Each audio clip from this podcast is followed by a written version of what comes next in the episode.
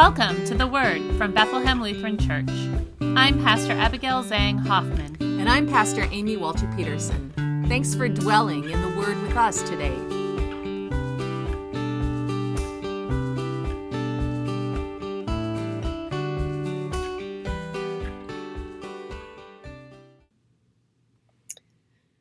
Today's gospel comes from the book of Matthew, the 17th chapter, beginning with the first verse. Jesus took with him Peter and James and his brother John and led them up a high mountain by themselves. And Jesus was transfigured before them, and his face shone like the sun, and his clothes became dazzling white. Suddenly there appeared to them Moses and Elijah talking with him. Then Peter said to Jesus, Lord, it is good for us to be here. If you wish, I will make three dwellings here one for you, one for Moses, and one for Elijah. While he was still speaking, suddenly a bright cloud overshadowed them, and from the cloud a voice said, This is my Son, the Beloved. With him I am well pleased. Listen to him. When the disciples heard this, they fell to the ground and were overcome by fear.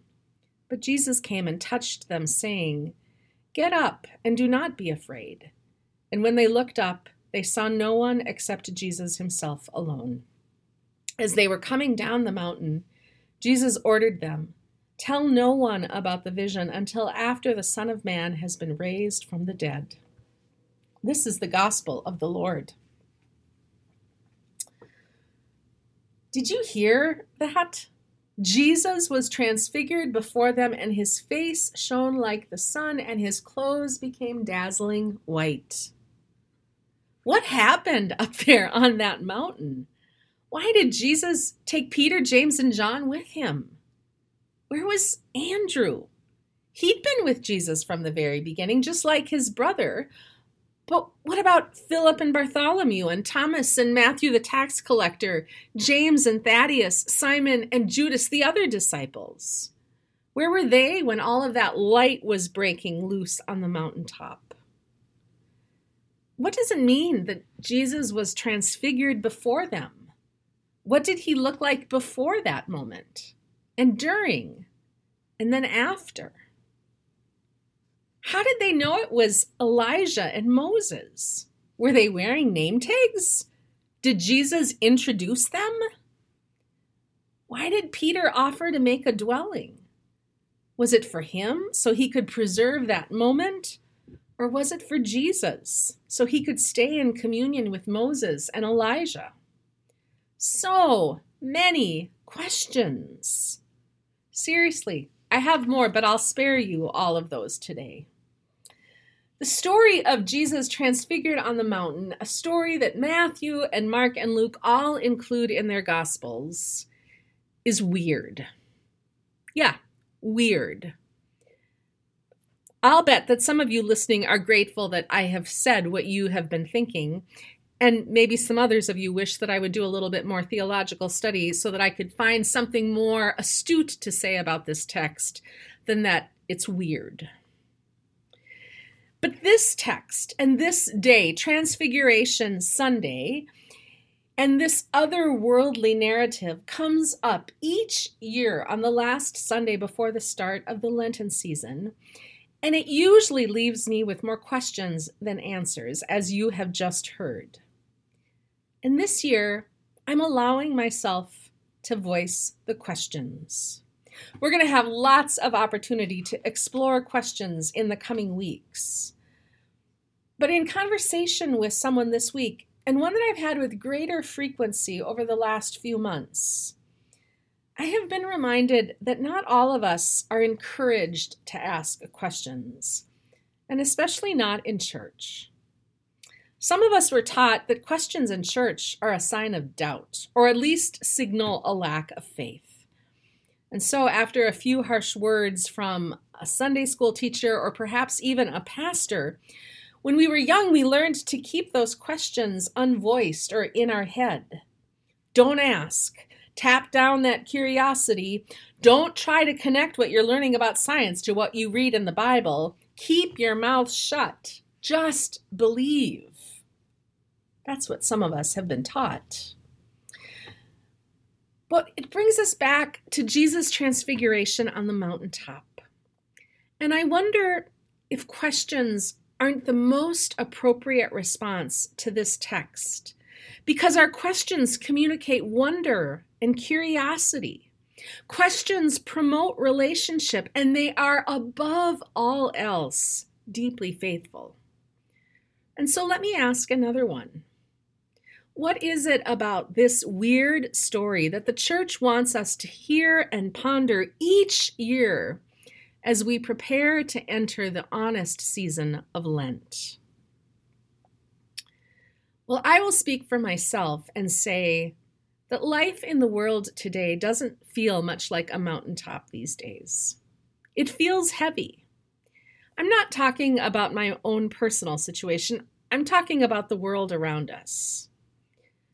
I have been deeply troubled this week by reading about a new study that reveals a deep well of hurt that girls are living with in our country. I'm discouraged by the signs of climate crisis that are daily in the news and are impacting millions in this world much more directly than me. I grieve over the continuing news of lives and entire towns and cities devastated by earthquakes or war or famine or neglect. I'm dispirited by poverty and hunger in our own backyard that continues to prevent our immediate neighbors from experiencing the abundant life that God intends for them. And I wonder if we, God's people in Christ's church, are up to the challenges God is calling us to attend to, or if we're content to busy ourselves with things that are not primary. That's the reality that I see around us. And then we have this story. What happened on that mountaintop? I don't really know, except something about Jesus changed and Peter, James, and John got to see it. Is that why this story is so important for this time in our world? On the mountaintop, God changed Jesus, and Peter, James, and John got to see it? Well, that is still happening. Sometimes, still, God changes the world, and we get to see it. Just last week at church, I heard someone ask, how could we best give money to support the earthquake response in Turkey and Syria? Or a few weeks ago, after a recent guest talked about refugee resettlement locally and nationally, someone asked, What could we do? And over the last few weeks, I have been invited to be part of several conversations among leaders in the church wondering about ministry among teens and asking how we re engage ministry among young people that is vital and life giving and responds to the very real challenges that they are facing. This story of Jesus' transfiguration matters to the church because it reminds us that God is still at work around us, and sometimes even in the people we spend our daily lives with. And sometimes we get to see that action. We get to participate it, participate in it, even if it doesn't always look like much. A young person struggling with their identity finds a church that says, You are made in the image of God a parent seeking to feed her family on a wage that falls below the poverty level finds mutual aid and food in a community that cares.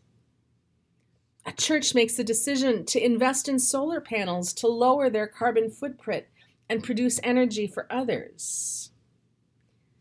Every day, God is working all around us, and sometimes we actually see it. And when we do, isn't that transfiguration too?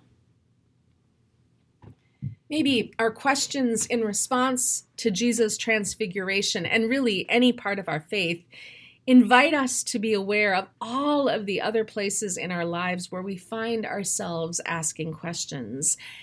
And maybe those are the places where God is working too and inviting us to join in.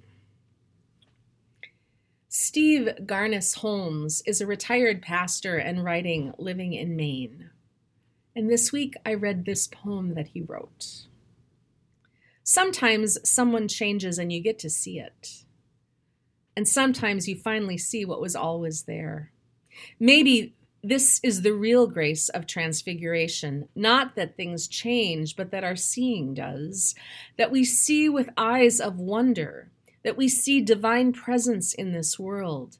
That we see resurrection in every death. See the gleam that is each person, even the doomed that we see them beyond the limits of their flesh, see them in company with saints, see them divine, risen already from whatever deaths and disappointments they will endure, still shining. We see with eyes of mercy. Maybe the miracle is not in the light that enters our eyes, but the light that shines out from them. Pray that by the grace of the God who shines, our eyes may be transfigured. That is my prayer for me and for you this week. Amen.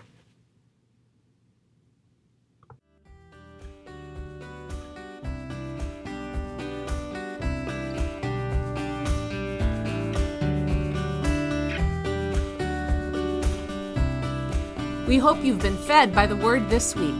Don't miss an episode. Be sure to subscribe wherever you listen to podcasts. And share your feedback with us at the word at blcfairport.org. And if you'd like to learn more about Bethlehem Lutheran Church or support the ministry we share, including this podcast, please visit www.blcfairport.org.